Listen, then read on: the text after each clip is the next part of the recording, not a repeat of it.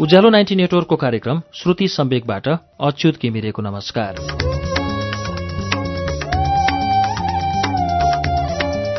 उज्यालो ninety network काठमाडौँसँगै देशभरिका विभिन्न FM स्टेशनहरूबाट एकैसाथ हरेक मंगलबार र शुक्रबार राति सवा नौ बजे कार्यक्रम श्रुति सम्वेक प्रसारण हुन्छ। श्रुति सम्वेकमा हामी वरिष्ठ लेखकहरूका उत्कृष्ट कृतिहरू वाचन गर्छौं। श्रुति सम्वेकको मंगलबारको श्रृङ्खलामा हामीले गएको सातादेखि नगेन्द्र नेौपानेको उपन्यास दरबार बाहिरकी महारानीको वाचन शुरू गरेका छौं। आज यसै उपन्यासको दोस्रो श्रृङ्खला लिएर आइपुगेका छौं। आजको यो श्रृङ्खला वाचन शुरू हुन्छ पृष्ठ छत्तीसबाट।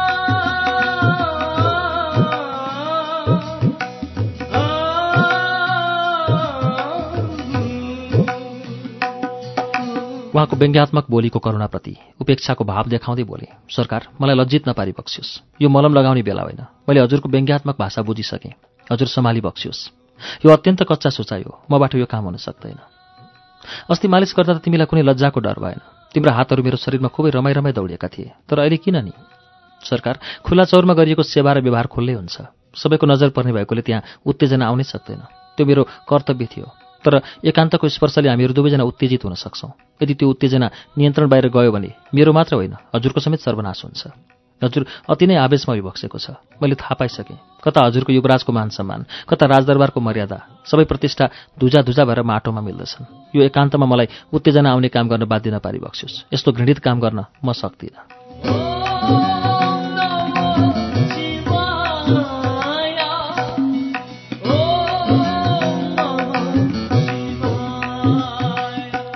तर पनि उहाँको कामाक्ष यथास्थानमा आउन सकेन। झन् नजिकै आई बक्स्यो शिथिल आँखाले हेर्दै मेरा हातहरू समाति बक्स्यो र राग भावले बोली बक्स्यो गीता तिम्रो मन जितेर नै यो अनुरोध गरेको तिमीसँग चित्त पनि मिल्यो आँट पनि आयो। तर तिमीबाट यस्तो प्रतिवाद होला भन्ने विश्वासै थिएन। नत्र दरबारमा अरू पनि केटीहरू छन् सेविकाहरू छन्। तिनीहरूसँग पनि यो अनुरोध लिएर जान सक्थेँ होला। तिनीहरूको अगाडि पनि आसक्त हुन्थ्यौँ होला। तर तिम्रो विश्वासले नै मलाई जित्यो। तिमीसँग नै मेरो आत्माले स्वीकार गर्यो। कमसेकम एकपटकलाई त मेरो वचन राखिदेऊ। फेरि तिमीले सुरुमा नै मलाई अलिकति सङ्केत नदिएको भए नजिस्क्याएको भए यतिसम्म आउने मेरो आँटै हुन्थेन। सङ्केत? कस्तो सङ्केत? कहिले? त्यस्तो केही गरेको जस्तो लाग्दैन। उहाँको आरोपले मलाई झन् ठुलो भयावहमा धकेलिदियो। आफूप्रति लाग्ने काल्पनिक लान्छनाप्रति म भयभीत हुन थालेँ। धेरै बेरको सम्झनापछि मलाई त्यही घटनाको याद आयो जहाँ मैले उहाँको गोडा छामछुम गरिदिएको थिएँ मिचिदिएको थिएँ। महेन्द्र सरकारले त्यसैलाई जिस्केको ठानी बक्सेको रहेछ। फेरि कुरो दोहोऱ्याउँदै बोले सरकार त्यो त मेरो कर्तव्य थियो ज्ञान थियो। हामीहरू राजा महाराजा युवराजको सेवा र टहलको लागि नै दरबारमा छौँ। त्यो हाम्रो काम हो। हामीहरूले तलब खाएका छौँ। त्यो हाम्रो जागिर हो। तर सरकारको सोचाइ अर्कोतिर गएछ। मैले त्यस्तो हजुरलाई जिस्काउने काम केही गरेको छैन।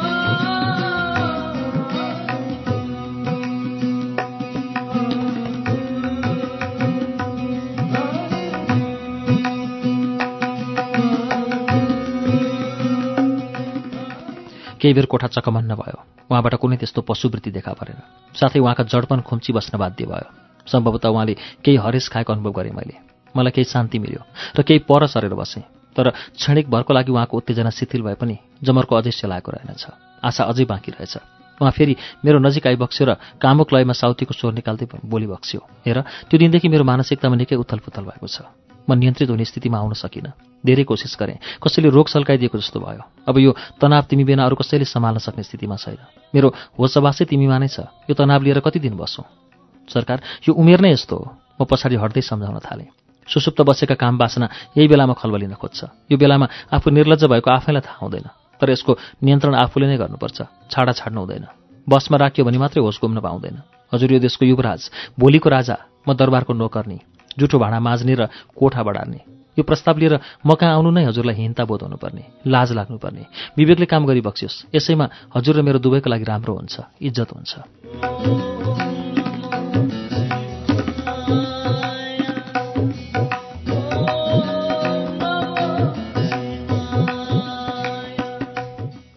मेरो आदर्शवादी भनाइले केही बेर टोलाएर केही सोचेको जस्तो गरे पनि उहाँको उम्लेको बास्ना सेलाउन सकेन।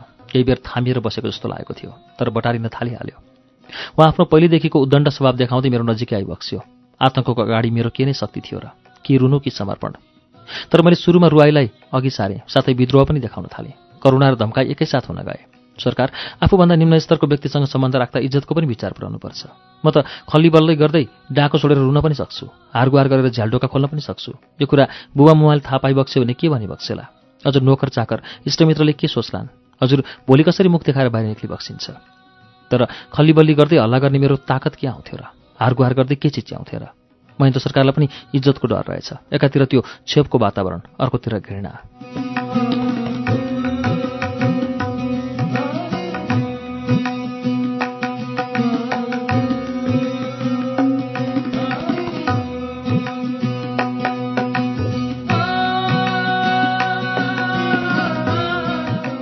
महेन्द्र सरकारको मानसिकता नराम्रोसँग थच्चिन कर लाग्यो। सायद उहाँलाई अपमानले थर्काएको थियो होला। साथै इज्जतले पनि। अघिसम्मका उहाँका विनाशका दाँतहरू शान्त देखिए। उग्र स्वभाव गलेको जस्तो लाग्यो। उहाँ नजिकैको कुर्सीमा थचक्क बसिबक्स्यो र फुलुकको मतिर हेरिबक्स्यो। उहाँको अनुहार पहेँलो थियो भने आँखी भमा ओझेलपन। उहाँ कुर्सीमा थचक्क बसेको देख्दा मलाई लागेको थियो उहाँबाट धम्कीपूर्ण आवेश आउन सक्छ। नराम्रो वचनहरू मैले सुन्नुपर्छ तर उहाँमा यस्तो निज स्वभाव देखिएन। कुनै क्रोधको सामना गर्नु परेन। मेरो साहस बढ्दै गयो। कोठाभित्रको चकमनतालाई चिर्दै फेरि बोले सरकार हजुर राजाको छोरो त्यो दिन अवश्य आउँछ। हजुरको मनोकाङ्क्षाहरू सबै पुरा हुन्छन्। साधारण जनताको छोराछोरीको त यस्ता कामना पुरा भएको छ। संसार चलेको छ भने हजुर त राजदरबारिया हजुरलाई के नपुग्दो छ र म जस्तै नोकर्नी? त्यसमा पनि बढी उमेरकीसँग रमाइलो गर्न चाहिबक्सेको इज्जत तपाईँकै जान्छ? यस्तो प्रसाव आइन्दा म कहाँ आयो भने मलाई सही हुने छैन। आफ्नो इज्जत आफ्नो मान आफैले राख्यो भने मात्र अर्काले आँखा लगाउने बाटो पाउँदैन। केही बेरसम्म उहाँले मेरो कुरा घोसेमुटो लगाएर सुनिबक्स्यो र फुत्त अर्को ढोकाबाट बाहिर गइबक्स्यो। म पनि आफ्नो कोठातिर आएँ।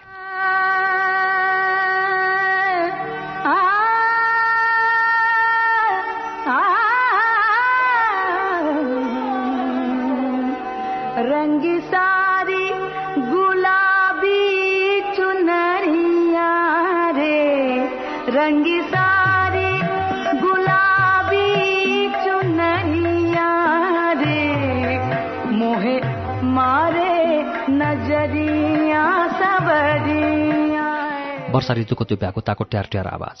बादलको बेला बेलाको गड्याङगुडुङ सन्तास अनि झरीले बोट बिरुवामा बत्ताएको अत्यास लाग्दो वातावरण नेपालमा मनसुन सुरु भइसकेको थियो। पानी नपरेको रातै हुन्थेन। साँझ परेपछि छरछिमेका चकमन्न भइहाल्थ्यो। मान्छेको चहलपहल हुँदै हुन्थेन। त्यो दिन म पनि सुत्ने तर्खरमा थिएँ तर मेरा रातहरू सहज थिएनन्। ओछ्यानमा पल्टिहाले पनि निद्राको सट्टा गहिरो भावुकताले रखेटेको हुन्थ्यो। म विवेक गुमाएकी जस्तै हुन्थेँ। मलाई तर्कना गर्ने र पक्ष विपक्षको विक्षिप्तताले आक्रान्त गरेका थिए। मलाई मेरो गाली लाग्दो भविष्यको चिन्ता थियो। अझ दिउँसो महेन्द्र सरकारको सानो छायाले पनि त्यो रातभरि उराट लाग्दो बनाइदिएको थियो। मलाई बारम्बार त्यही पुरानो प्रश्नका मुकाबला गर्नुपर्थ्यो। त्यही पुरानो घाउ उप्केर आउँथ्यो। अबका दिनहरूमा कसरी समन्वय ल्याउने? मेरो तकदिर यात्राले मलाई कहाँसम्म लैजान्छ?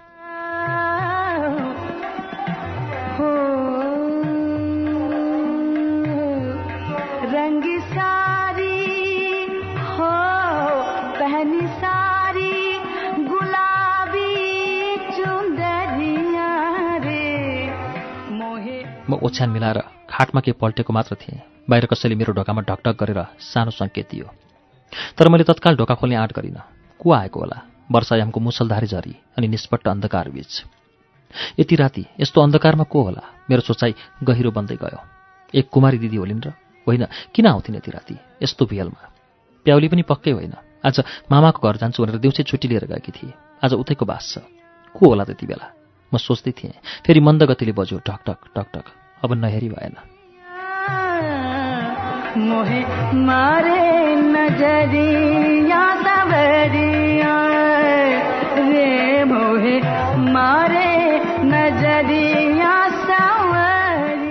म सुस्तरी ढोकातिर गएँ र बिस्तारै ढोका खोलेँ।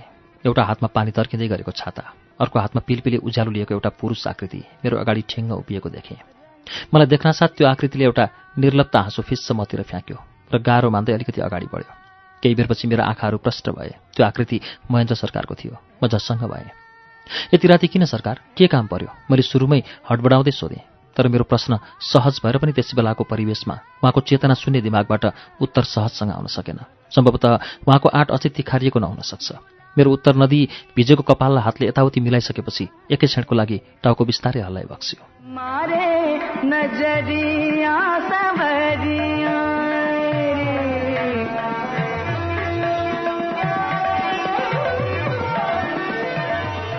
हुन त म दिउँसो नै एउटा गुप्त प्रेरणाबाट आन्दोलित थिएँ। मलाई नयाँ शक्तिको आवश्यकता महसुस भएको थियो। महेन्द्र सरकारले मलाई एउटा धमिलो चेतावनी दिइबक्सेको थियो। उहाँ मेरो कोठामा आउने सङ्केत थियो तर त्यो मुसलधारे पानी निष्पट्ट अन्धकार रात त्यस्तो हत्या गरेर पानीमा भिज्दै आइबक्सेला भन्ने सपनामा पनि सोचेकी थिइनँ। अझ त्यति बेला नै मेरा क्रोधित आँखाबाट मेरो तिरस्कार बुझ्नु पर्थ्यो। मलाई त्यति बेलाको प्रयास नै मन परेको थिएन। पछि म यसो एकान्तमा सम्झने गर्छु। त्यो अवस्थामा पुरुषहरू न क्रोधको भाषा बुझ्न सक्दा रहेछन् न चुनौतीको। उनीहरूको मती प्रष्ट भइसकेको हुँदो रहेछ।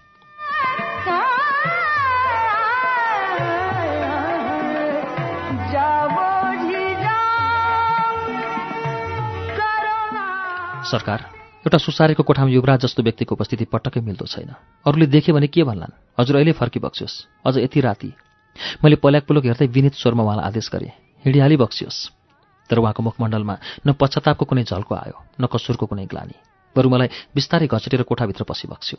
उहाँको श्वास र आँखाको नजरले पहिले नै कामुकताको तेजलाई केन्द्रित गरेको थियो। फेरि अहिले मलाई नै घचेटेर मेरो कोठामा बलजफ्ती पस्नुमा मैले जगन्य मुकाबिलाको सङ्केत पाएँ। मैले निकै होसियार हुँदै उहाँतिर पुनः पुलुक्क फैरेँ। उहाँको कामवती चेहरा र कामाक्षा मत्तर हुने सङ्केत थिएन।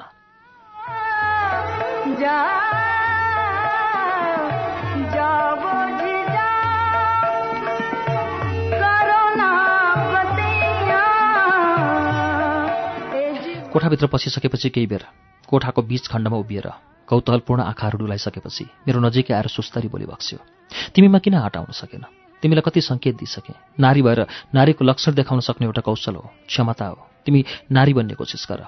आफूसँग भएको नारीत्व बाहिर निकाल्न त्यति गाह्रो हुनु नपर्ने। सरकार यसलाई कसरी नारीत्व बनाऊ हजुरलाई कसरी यसको लक्षण देखाउँ लुकी लुकी भागी भागी कसरी नारीत्वको प्रादुर्भाव हुन सक्ने रहेछ र? नारीत्व देख्न र त्यसको अनुभव गर्न पुरुष भएर आउनुपर्छ। हजुरको यसमा अझै उमेर भएको छैन। यो उमेरको नारीत्वको स्वादले क्षणभरको मिठास पाउन सके पनि त्यसले ठुलो पहाड भिराएर पठाइदिन्छ। लिउँ कि छाडौँ? यसले मलाई समेत अप्ठ्यारोमा पार्छ। उमेरको कुरा उठ्नासाथ महेन्द्र सरकारको मुखाकृति नराम्रोसँग बिग्रियो। आफूलाई पूर्ण वयस्क ठान्दै नारीत्वको स्वाद दिन तम्तब्याएर व्यक्तिलाई उमेरको तगारो लागेपछि हिंताबोध अवश्य भयो। त्यति मात्र नभई शारीरिक र मानसिक परिवर्तनसँग आउने कौतूहलले पनि नियन्त्रण बाहिर लगेको हुनसक्छ। मेरो बाख्यलाई बिचैमा रोकेर आफ्नो सर्टको टाँक फुकाल्दै मेरो नजिकै आइबक्स्यो र आवेगपूर्ण बोलीमा बोली बक्स्यो। उमेर नभएको भए म यहाँ किन आउँथेँ? यो उमेर उमेर भनिरहँदा तिमीले तिरस्कारको वाहन अगाडि सारेको जस्तो लाग्छ। उमेरले नै चाहनाको खोजी गर्ने भए त म यहाँ आएँ। उमेरपछि चाहना स्वत देखा पर्ने वस्तुहरू हुन्।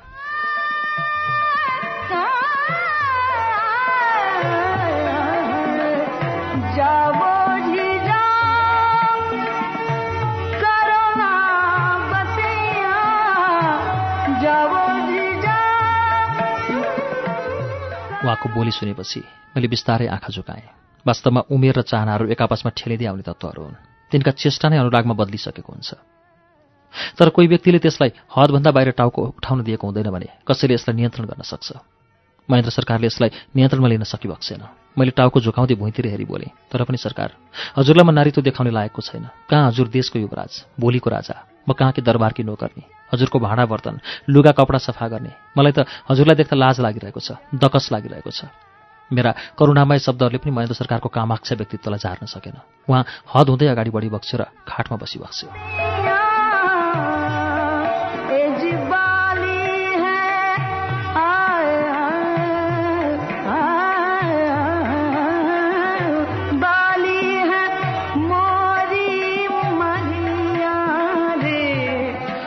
दकस र डर मान्नुपर्ने कुनै कुरै छैन।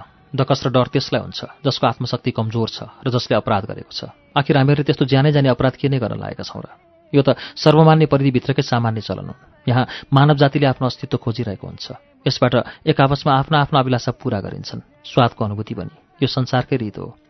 त्यसैले तिमीले पनि आफ्नो उत्साहलाई परिमार्जित गर्न सङ्कोच मान्नु पर्दैन यसबाट हामीहरू दुवैको मनोकामना पूरा हुन्छन्। दुवैलाई नयाँ अनुभव हुन्छ। अझ देशको युवराजको पुरै शरीर तिम्रो कोठामा उभिएको बेला तिमीमा गौरवको वर्षा हुनुपर्ने आनन्द लाग्नुपर्ने कमण्डले फुल्नुपर्ने यसको स्वाद लिने कोसिस गर।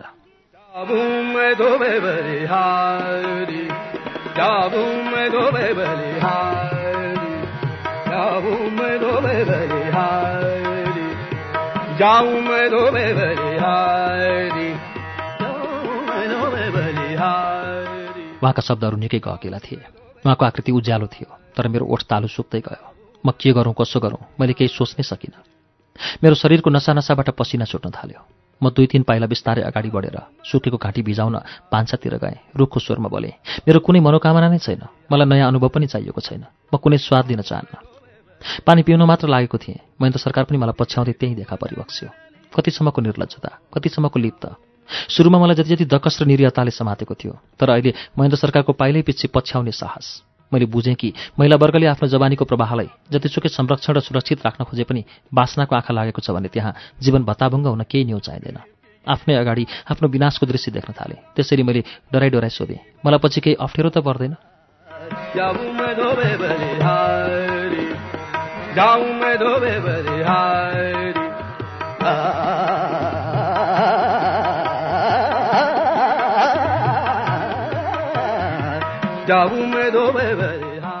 मेरो यो सोधाइले उहाँको साहस झन् हत्तै बढ्यो।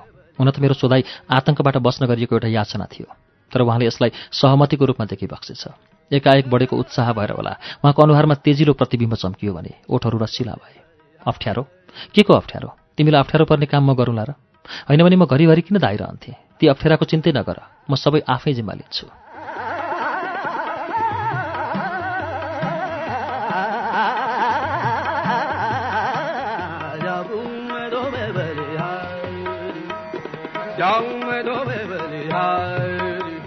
उहाँको मुखबाट निर्धकसँग निस्केका दृढ आवाजहरू मेरा कानमा परे पनि मेरा उदासीन र नैराश्यता कम हुन सकेन। यसले मलाई झन् यता न उताको सङ्घारमा उभ्याइदियो। रोहौँ कराउँ वा भागौँ वा समर्पण गरौँ। मबाट धेरै बेर कुनै जवाफ आउन सकेन। कोठा निस्तब्धता र चकमन्न भयो एउटी अबला नारी त्यसमाथि उनैको नुनमा त्यहाँसम्म आएकी के म बाँच्न सकोली मलाई मेरै प्रश्नले रिङ्गटा लाग्न थाल्यो। हातगोडा कमजोर भए आँखा तिर्मिराए। खाटको छेउमा टुसुक्क बसे। मैले त सरकारतिर पुलुक्कै हेरेँ। उहाँको अनुहार कामुकताले रातो भएर बलिरहेको थियो भने श्वासमा कौतुहल। उहाँको त्यो प्रचण्ड बेगले मेरो मुटुको डुकडुकी झन् बेगले चल्न थाल्यो। म टाउको भित्तापट्टि फर्काएर बसेँ।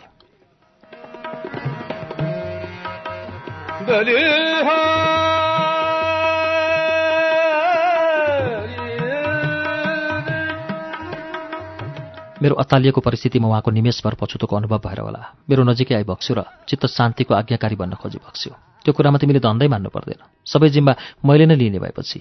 देशको युवराजको कतिको क्षमता हुन्छ भने तिमीलाई थाहै छ। झन् मेरो सम्बन्धले तिमी कहाँसम्म पुग्छौ? तिमीलाई यसको ज्ञान छ? मलाई थाहा थियो। जन्मजातको रगत महेन्द्र सरकारका नसामा बगेको छ। त्यो रगतमा मिसिएको काम बासनाको क्रूरताले न त इज्जतको परिधिमा बस्न रुचाउँछ न त त्यसले बिन्ती भावको मूल्य नै चिनेको छ।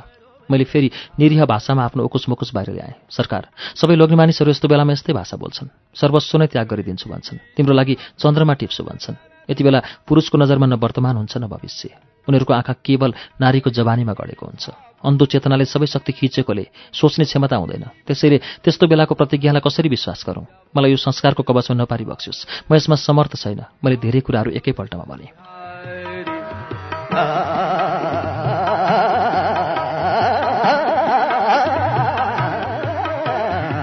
यति विघ्न भविष्य देखाइसकेपछि पनि उहाँको अनुहारमा अफसोसको कुनै गन्ध आउनु त कता हो कता? एउटा सानो सहानुभूतिसम्म चुइन सकेन। त्यति बेला उहाँको तनमन दुवै विक्षिप्त थिए। उहाँको चेतना मेरै जवानीको प्यासमा गढेका थिए भने श्वास मसँग नै समायोजन हुन खोजिरहेको थियो। उहाँका आँखाहरू कोमल थिए। त्यति बेला बाहिर कोही मान्छेहरू गफ गरेको सुनियो। दुईजना लोग्ने मान्छे र आइमाई कुरा गर्दै हिँडिरहेका थिए। पानीको बेगलाई जित्ने उनीहरूको हल्ला चर्को थियो। को हुन् तिनीहरू? एक्कासी महेन्द्र सरकारको दबेको स्वर फुत्त बाहिर आयो। म केही बोलिनँ। उहाँको अनुहारलाई निहालिरहेँ। मसँग उत्तर पनि थिएन। तर उहाँलाई कायरताले छोपिसकेको रहेछ। फेरि हतारिँदै बोली बक्सियो तिनीहरू यहीँ आउँछन्? कता लुकौँ? खाटोमुनि?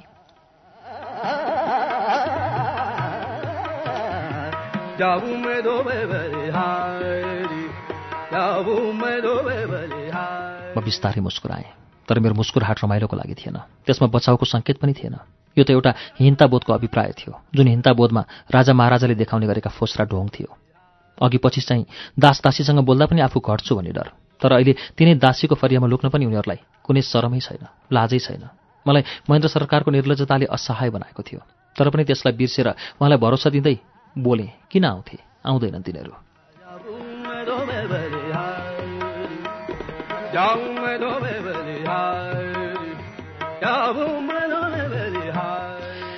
त्यति बेला महेन्द्र सरकारको अनुहार अध्ययन गरे। उहाँको अनुहार रगत बगेको जस्तो रातो थियो भने डरले मुटुको बढ्दो ढुकढुकी कहाँ गयो? अघिसम्मको सिंह जस्तो गर्छन् कहाँ गयो धन सम्पत्तिको तुजुक किन सेलायो उहाँका हातहरू म प्रश्न गर्न थालेँ। उहाँलाई डर थियो वा लाज? दकस थियो वा इज्जत? मान्छेहरूको त्यो गफको हल्ला केही टाढा पुग्यो। उनीहरू अगाडि बढ्दै गए। केही बेरपछि फेरि महेन्द्र सरकारको मात उठ्दै आयो। उहाँ पुरानो सिलसिलालाई जोड्दै मेरो नजिकै आएर बोल्न थाली बक्स्यो तिम्रो लागि म के गरौँ? तिम्रा चाहना के छन्? तर तिमी बिना यो जिन्दगी कसरी सार्थक होला? तिमी बिना एकछिन पनि बस्न सक्दिन। तिमीलाई रानी बन्ने इच्छा छैन? बोल्दा बोल्दै उहाँका आँखाहरू निकै रसिला देखिए। उहाँको वाक्य अधुरो बन्दै गयो। उहाँ लसिँदै मतिर टाँसिर आइबक्स्यो म केही बोलिनँ। मेरा हातगोडा पाखुराहरू लल्याक लुलुक भए। मेरो शरीर गल्दै गयो। नारीको शक्ति भने पनि कमजोरी भने पनि एउटै हो। त्यो शक्ति ठाउँमा प्रहार भयो भने ठुला ठुला महाराजा राजादेखि धनाड्यहरू समेतको चोरीफुरी एउटै डल्लो भएर गुजमुजिन सक्छ।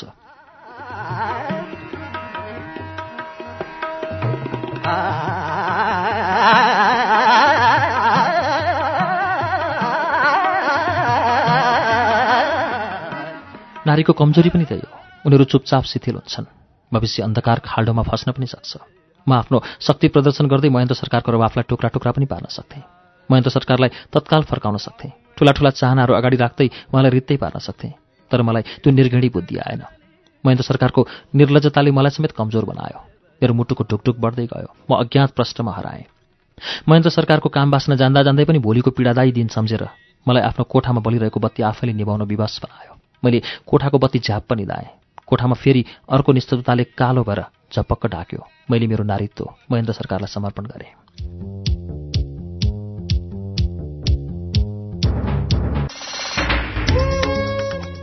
कार्यक्रम श्रुति सम्वेक तपाईँ अहिले उज्यालो नाइन्टी नेटवर्क काठमाडौँसँगै इलाम एफएम रेडियो ताप्लेजुङ झापाको एफएम मेजिट्युन्स र बिर्ता एफएम इटहरीको सप्तकोशी एफएम विराटनगरको रेडियो पूर्वेली आवाज धरानको विजयपुर एफएम रेडियो तेह्रथुम भोजपुरको रेडियो चमलुङमा एफएम सिन्धुलीको रेडियो सहारा रेडियो बर्दिवास खोटाङको हलेसी एफएम सर्लाहीको रेडियो एकता ढुकढुकी एफएम र मुक्तेश्वर एफएम रौतहटको नुन्थर एफएम रामेछापको रेडियो तीनलाल दोलखा जिरीको रेडियो हिमाली नुवाकोट एफएम काभ्रे धुलीखेलको रेडियो सेफर्ड मकवानपुरको हेटौँडा एफएम चितवनको रेडियो अर्पण र रेडियो चितवनमा पनि सुनिरहनु भएको छ। त्यसै गरी फलेवासको रेडियो पर्वत रुकुमको रेडियो सिस्ने पाल्पाको पश्चिमाञ्चल एफएम र रेडियो रामपुर पोखराको radio Tarang तनहुको radio Bhanubhakta radio Dhorbarahi radio Bandipur र स्मार्ट एफएम। गोर्खाको गोरखकाली एफएम बागलुङको रेडियो सार्थी एफएम र गलकोट एफएममा पनि श्रुति सम्वेक सुन्दै हुनुहुन्छ। रेडियो प्युठान दाङको रेडियो मध्यपश्चिम बुटवलको तिनाउ एफएम गुल्मीको रेडियो रेसुङ्गा कपिलवस्तुको रेडियो बुद्ध आवाज रेडियो कोवलपुर सल्यानको रेडियो राप्ती जाजरकोटको रेडियो हाम्रो पाइला दैलेखको ध्रुवतारा एफएम कैलाली टिकापुर र गुलरियाको फुलबारी एफएम कैलाली एफएम दाङको रेडियो प्रकृति एफएम सुर्खेतको रेडियो भेरी र बुलबुले एफएम बैतडीको रेडियो सन्सेर दार्चुलाको नयाँ नेपाल एफएम हुम्लाको रेडियो कैलाश जुम्लाको रेडियो कर्णाली र कालीकोटको रेडियो नयाँ कर्णालीबाट पनि अहिले एकैसाथ श्रुति सम्वेक प्रसारण भइरहेको छ। श्रुति सम्वेकमा हामी नगेन्द्र नेौपानेको उपन्यास दरबार बाहिरकी महारानीको वाचन सुन्दैछौ। अब यसको बाँकी अंश वाचन सुनौ।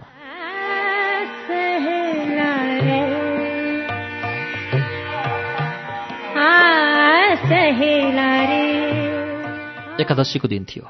दरबारमा सबैजना व्रत बसेका थिए। म पनि त्यो दिन बिहानैदेखि निराहार थिएँ। साँझतिर पूजाआजा गरेपछि मात्र खाना खाने भन्ने सबैको सल्लाह थियो। रानी महारानीदेखि सुसारेसम्मको भोको पेट भएकोले कामको त्यति चटारो हुन्थेन। धेरैजसो कामहरू भोलि नै गरौँला भनेर दिनभरि गफी गरेर बसिरहन्थे। तिनमानेको जङ्गी सिपाहीतिर कोठातिर निकै धाएको देख्छु नि दुर्गादेवीले गायत्रीतिर हेर्दै सोधी। मोरा अनुहार हेरे दिउँसै तर्सौला जस्तो छ। ऊ भने आफू कति राम्रो छु भन् ठान्छ एकजोर कपालमा लगाउने धागो र एउटा काँटाको भरमा हाम्रो बैंस लिन खोज्ने। हाम्रो यौवन त्यति सस्तो छ। यसले लोग्ने मान्छेहरू आफूलाई के ठान्छन्? गायत्री अलि खस्रो स्वर्की थिए। पेटमा उसको कुरा अड्नै सक्दैन थियो। देखेको कुरा भनिहाल्ने बानी थियो। अझ पहिलादेखि नै जङ्गी सिपाहीप्रतिको उनको सोचाइ सडिसकेको थियो।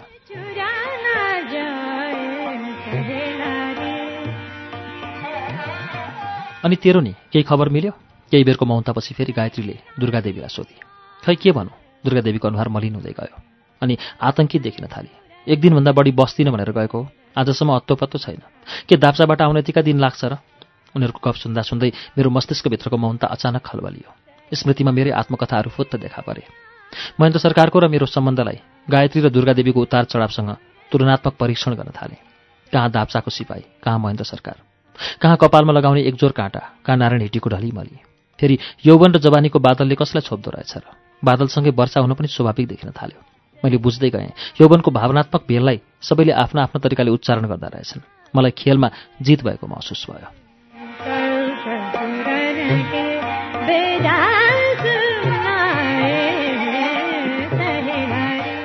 दुर्गादेवी फेरि बोली यसैपल्ट मलाई पनि जाने भए जाउँ भन्थ्यो। बर गए कि भए फेरि गायत्रीले भने म त कुरै नबुझी के जान्थेँ? हाम्रो फक्रेको यौवनमा झुत्ती पर्ने को को छैन र।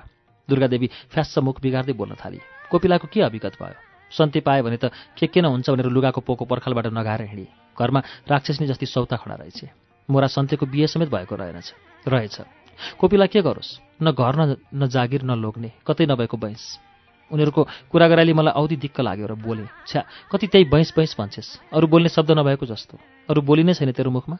मलाई यस्तो छेद शब्द सुन्न पनि शरम लाग्छ। फेरि आज एकादशीको दिन व्रत बसेको बेला। कमसेकम भगवान्को नाम मात्र लिए पनि धेरै पापहरू हरण हुन्छन्।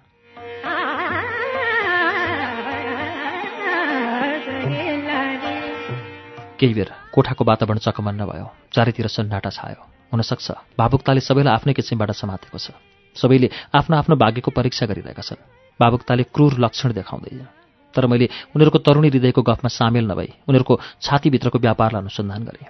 अनुभव नभएको व्यापारमा उनीहरूलाई हत्तपत्त हात हालिहाल्न गाह्रो थियो। हुन त बिहानैदेखि मेरा शारीरिक अङ्ग प्रत्यङ्गहरू गलिसकेका थिए। मैले आफूलाई बलजफ्ती अधीनमा लिएको थिएँ। तर अहिले मेरो टाउको चरम गरुङ्गो हुँदै आयो। आँखाहरू धमिला बन्दै गए। खप्नै नसक्ने भयो। पिच्च पिच्च मुखभरिको पानी दुईपल्ट फ्याँकेँ। अझ केही भएन। बसेको ठाउँबाट गरुङ्गो भएर उठेर अर्कोतिर गएँ।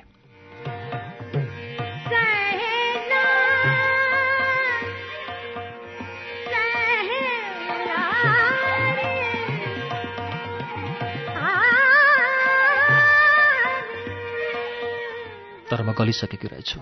सुरु सुरुमा तीव्र रूपमा नियन्त्रण गर्न खोजे पनि एक्कासी मेरो मुखबाट हात बान्दा आयो। दुई तिनपल्ट वाक्क वाक्क गरेपछि घप्लक्क डलेछु। लौ न लौ न गीतालाई के भयो? यस्तो गरी गरी किन व्रत बस्नु परेको भन्दै आइमेहरू खत्रा गरेकोसम्म सुनेको थिएँ। त्यसपछि होसै भएन। हेर्दा हेर्दै म सारसौदा मैला ड्याङ्ग लडेँ। उनीहरूले मलाई भित्र कोठामा लगेर सुताएछन् पङ्खाले हम्केछन् लगाएका लुगाहरू खुकुलो बनाइदिएछन्। त्यो आकस्मिक घटना थियो। केही बेर अघिसम्म हृष्टपुष्ट मैला एक्कासी ढल्दा सबैको अनुहारमा सन्तास देखिनु स्वाभाविक थियो।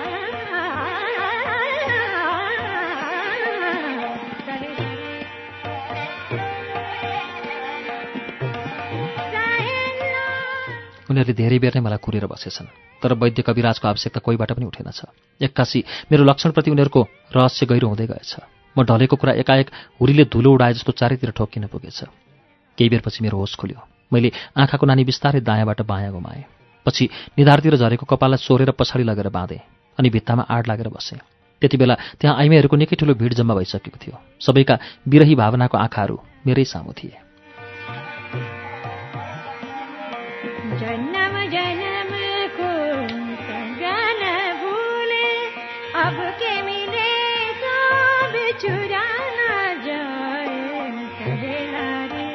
उजेली दिदी मेरो नजिकै आइन् र निधारतिर हात राख्दै सोधिन् अहिले कस्तो छ गीता? म केही बोलिनँ। एकौरो भुइँतिर हेरेर झोक्रिरहेँ मलाई चक्करले अझै छडेको थिएन। म निकै कमजोर थिएँ तर कोठामा एक्कासी खुदकुद हाँसोको तिखो स्वर चारैतिर सुनिन थाल्यो। दोहोरो आवाज अनौठो भएर खुत्किन थाल्यो।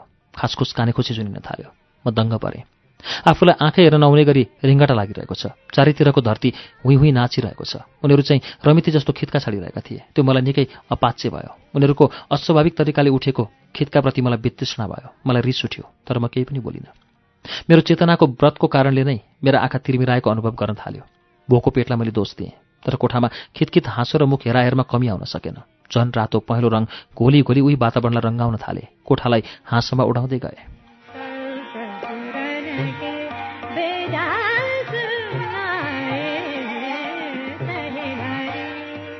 कति हाँस्छे धेरै नहाँस है? अहिले ठुलो आन्द्रा चुडिएला एउटीले आफूसँग बस्नेलाई घचड्दै सुनाए।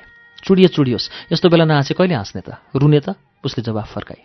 म चाहिँ भएर रिचले एकैचोटि आक्रान्त भएँ। उनीहरूले गरेको दिल्लगीप्रति कुनै चासो जान सकेन। मैले भित्री कुरा बुझ्न सकिनँ तर आइमाईहरूको सङ्ख्या बढ्दै गयो। बाङ्गाटिङ्गा शब्दहरू थपिँदै गए। मलाई बाध्य भएर उनीहरू अगाडि क्रोधित हुन करै लाग्यो र गहिरो नजर दिँदै उनीहरूको अगाडि बोले किन? के भएर तिमीहरू हाँसिरहेका हँ? यहाँ आफूलाई यस्तो ढिङ्गटा लागेर हेर्नै नहुने भएको छ। तिमीहरूलाई चाहिँ रमाइलो भइरहेको छ। भाग्यमानीलाई यस्तै हुन्छ। एउटीले प्याच्च बोली भाग्य हो कि दिन लागेका हुन्? अर्की काने खुसी गर्दै उठी। किन दिन लागेको होला र? भाग्य नै चम्केको होला। उसको रूप नै राम्रो। रूप राम्रो भएपछि सङ्गत पनि ठुलाबडासँगको थियो केसरीले थपी।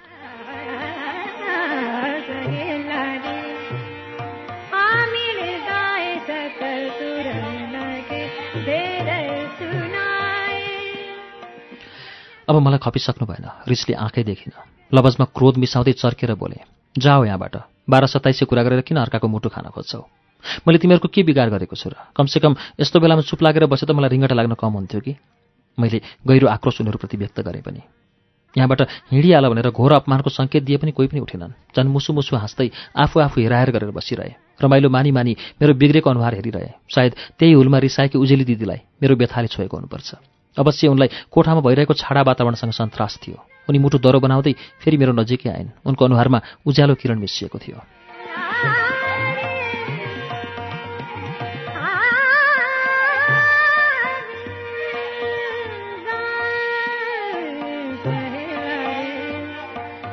गीता त यिनीहरूसँग किन रिसाउँछस्? रिसाउने कुनै कारण नै छैन। उनीहरू रमाउनु स्वाभाविक हो। बच्चा पेटमा छ भने सबै आइमाईलाई यस्तै रिङ्गटा लाग्ने वाकवाक हुने गर्छ। तेरो पेटमा बच्चा भएर त यस्तो भएको आइमाईको लागि बच्चा पेटमा हुनु सृष्टि गराउन सक्नु धेरै राम्रा कुरा हो नि। उजेली दिदीले महिला वर्गप्रति गौरव बढाउँदै मलाई उत्साहको श्रेणीमा उकाले पनि मेरो मुटु बेतोडले तलमाथि गर्न थाल्यो।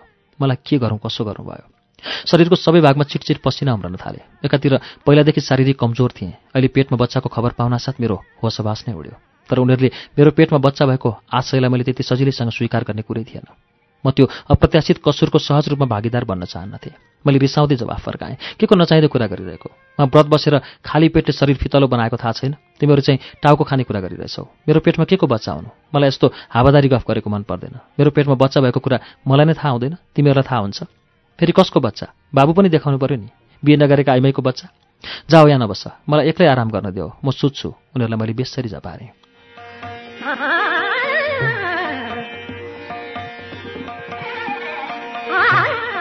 मेरो उदास अनुहारबाट आक्रोशित शब्द अनवरत उपनिस्केपछि सबैजना हडबड गर्दै जराकजुरुक उठेर बाहिर गए।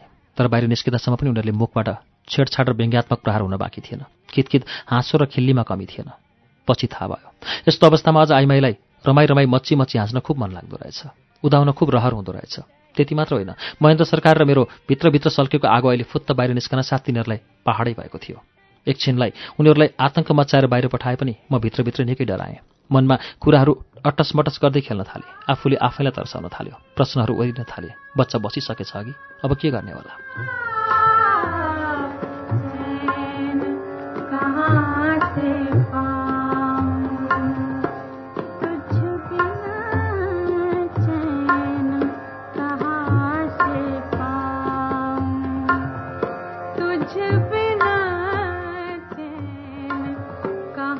मेरो दिमाग तनावपूर्ण बन्दै गयो। मेरो विवेक हावामा उडेको चङ्गा जस्तै उचालिने र पछारिने भयो। म अलि रिसाएको हुनाले उजेली दिदी पनि आफ्नो कोठातिर गइसकेकी थिएन त्यो दिनको लागि के को व्रत के को पूजा आज? सबै भागभण्डाहरू नदी पसेको बगर जस्तो भयो। बताभङ्ग। मेरो कुनै जाँगर नै चलेन। जमक्क सास पर्यो। तर पनि चित्त शान्तिको लागि कुनै वस्तुहरू भेटिनन्। यी कुराहरू कसको सामु बिसाउँ? कसरी साथीहरूको अगाडि प्रदर्शित हौँ यिनै भीमकाय पर्खाललाई चियाएर बसेँ। आखिर दुःख सुखको आरोह अवरोहमा मानसिक शान्ति होस् वा भौतिक सुख तिनै उजेली दिदीको नै सामिप्यको आवश्यक पर्थ्यो मलाई। परेको बेला उनकै गहिरो रायले घाइते हुनबाट म बचेको हुन्थेँ। उमेरमा उनको र मेरो त्यति फरक नभए पनि मभन्दा पहिलादेखि नै दरबारमा काम गर्दै आएकी र ब्राह्मणी चतुर्याई उनमा विद्यमान थियो।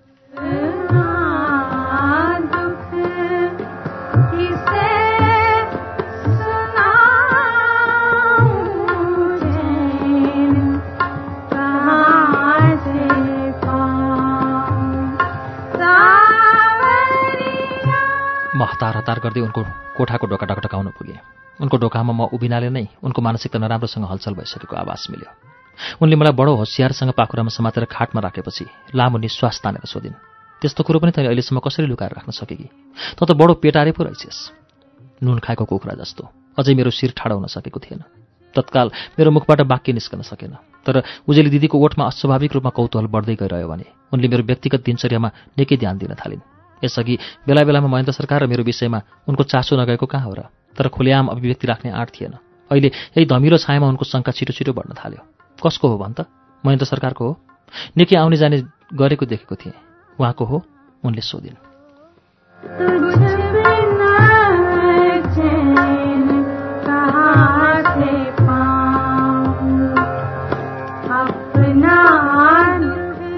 तर म केही पनि बोलिनँ। अहिले मलाई आफूप्रति आफैलाई दिगमिक लाग्दै आयो। दिउँसो अझ आइमेहरू हाँसो ठट्टामा उडाउने फेरि अहिले उजेली दिदीले नामै तोकेर देखाउनु मलाई निकै ग्लानी भयो। पतिको पहिचानै नभए पेटमा बच्चा हुनु जति घृणित नारीको लागि के होला? म धेरै बेर टाउको अर्कोतिर फर्काएर बसेपछि उजेली दिदी बोल्दै गइन्। अहिले मसँग नखुलाए पनि भोलि संसारको अगाडि तैँले देखाउनै कर लाग्छ। यो लुकाएर राख्न सकिने कुरो हो र चोरले चोरेको वस्तु लुकाउन सक्छ। हत्याराले आफ्नो अपराध छिपाउन सक्ला तर आमाले बच्चाको बाबु छिपाउन सक्दिन। यस्तो कुरामा आइमै जति चलाक हुन खोजे पनि धोती फुस्केको थाहै हुँदैन। फेरि उनले भ्रिकुटी अँध्यारो बनाउँदै सोधिन् कि महेन्द्र सरकारभन्दा अरूसँग पनि तेरो आउने जाने चल्थ्यो?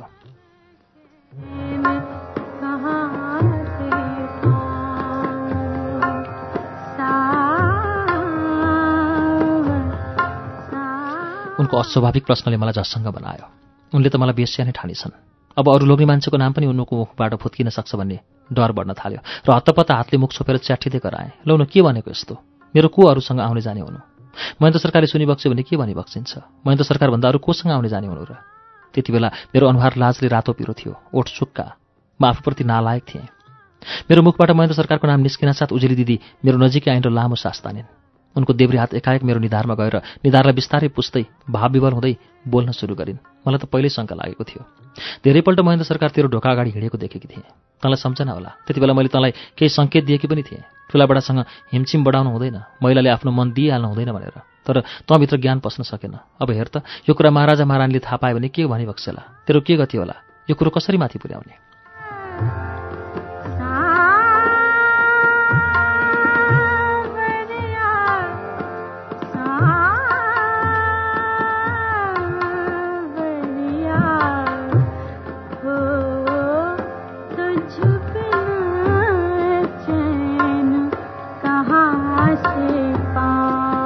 मैले बिस्तारै अनुहारबाट हात निकालेर उजेरी दिदीतिर दिक्क लाग्दो स्वरमा बोले दिदी मलाई पनि सपना जस्तै लागेको छ। यस्तो हुन्छ भन्ने थाहा पाकी भए कहाँ ढोका खोलिदिन्थे र?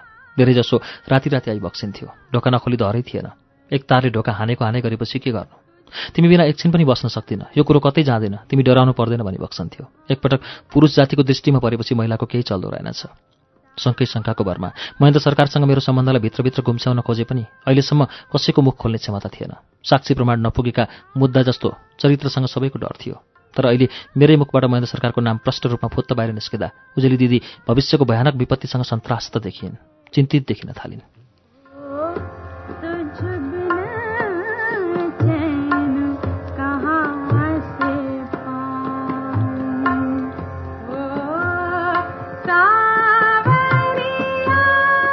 त्यस्तो मूर्ख बुद्धि कसरी आयो? तैँले किन नियन्त्रण गर्न सकिनस्? राजा महाराजासँग आम्ने सामने गर्नु भनेको कालको नजिकै जानु हो। आफ्ना हातमाथि नपरुन्जेल यिनीहरूबाट रुनु कराउनु निर्लज हुनु जे जे पनि हुन्छ।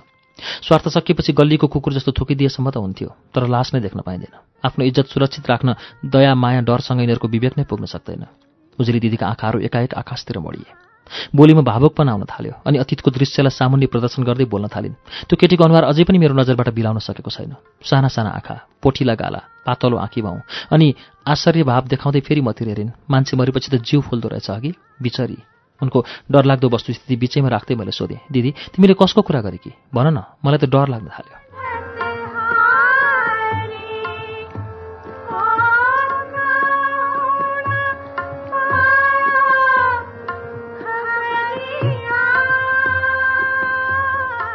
खिन्न स्वर बनाउँदै बोल्न थालिन्। म दरबारमा काम गर्न थालेको त्यति धेरै भएको थिएन। एक दिन हाम्रै क्वार्टर पछाडि एकजनाको लास भेटियो। सुरुमा त लास चिन्न गाह्रो भयो। पूर्व दुई नम्बर रामेछापतिरको एउटी सुसारेको रहेछ। रूपमा बिछट्टै राम्री जिउडाल मिलेको बानी निकै सिल स्वभावको थियो। उसको पनि तेरो जस्तै दरबारकै ठुलो मान्छेसँग लसफस हुन गएछ। पेटमा बच्चा समेत बसेछ। एक कान दुई कान मैदान दरबारभरि सबैलाई थाहा भयो। पेटमा बच्चा रहनु भनेको दरबारभित्र झिङ्गा पस्नु हो। त्यसले रोग सार्न सक्छ। दिनभरि काम गरेर खाना खाइवरी सुतेको त्यो सुसारे भोलि दिउँसो त दरबार पछाडिको लहरी पिपलको रूपमा लास कठैबरा अल्पायुकी रहेछ। उनले आफ्नो निश्वासलाई लामो गरेर माथि तानिन् र फेरि घटनाको पृष्ठभूमिलाई अर्का विधातिर लगिन्।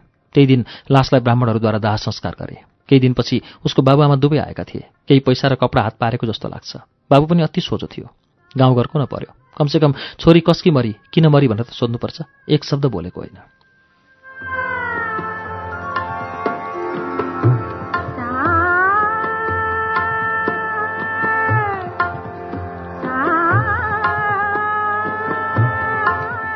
उजेली दिदीको कथा सुनेपछि मलाई गहिरो पोखरीमा धकेलिएको अनुभव भयो मलाई सास फेर्नै मुस्किल पर्न थाल्यो।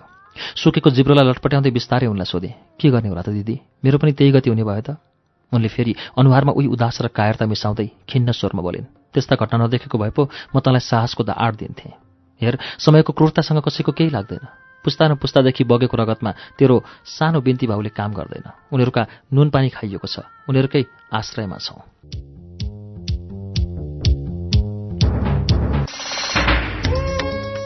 श्रुति सम्वेकमा अहिले हामीले सुनेको वाचन दरबार बाहिरकी महारानीको वाचन हो। यसै वाचनसँगै अब आजलाई कार्यक्रम श्रुति सम्वेकबाट विदा लिने बेला भएको छ। विदा हुनु अघि हाम्रो ठेगाना कार्यक्रम Shruti Samvek Ujyalo ninety network post box number छ चार छ नौ काठमाडौँ। यदि तपाईँ इमेलबाट आफ्नो प्रतिक्रिया दिन चाहनुहुन्छ भने हाम्रो इमेल ठेगाना S H R U T I Shruti at U N N dot com dot N P हवस् त। अर्को साता दरबार बाहिरकी महारानीको तेस्रो श्रृङ्खला लिएर आउनेछौँ। त्यसअघि शुक्रबारको श्रृङ्खलामा देशले हारेको युद्धको अन्तिम श्रृङ्खला वाचन हुनेछ। आजका लागि प्राविधिक साथी दिनेश निरौला र म अच्युत घिमिरे विदा चाहन्छौ। शुभरात्री।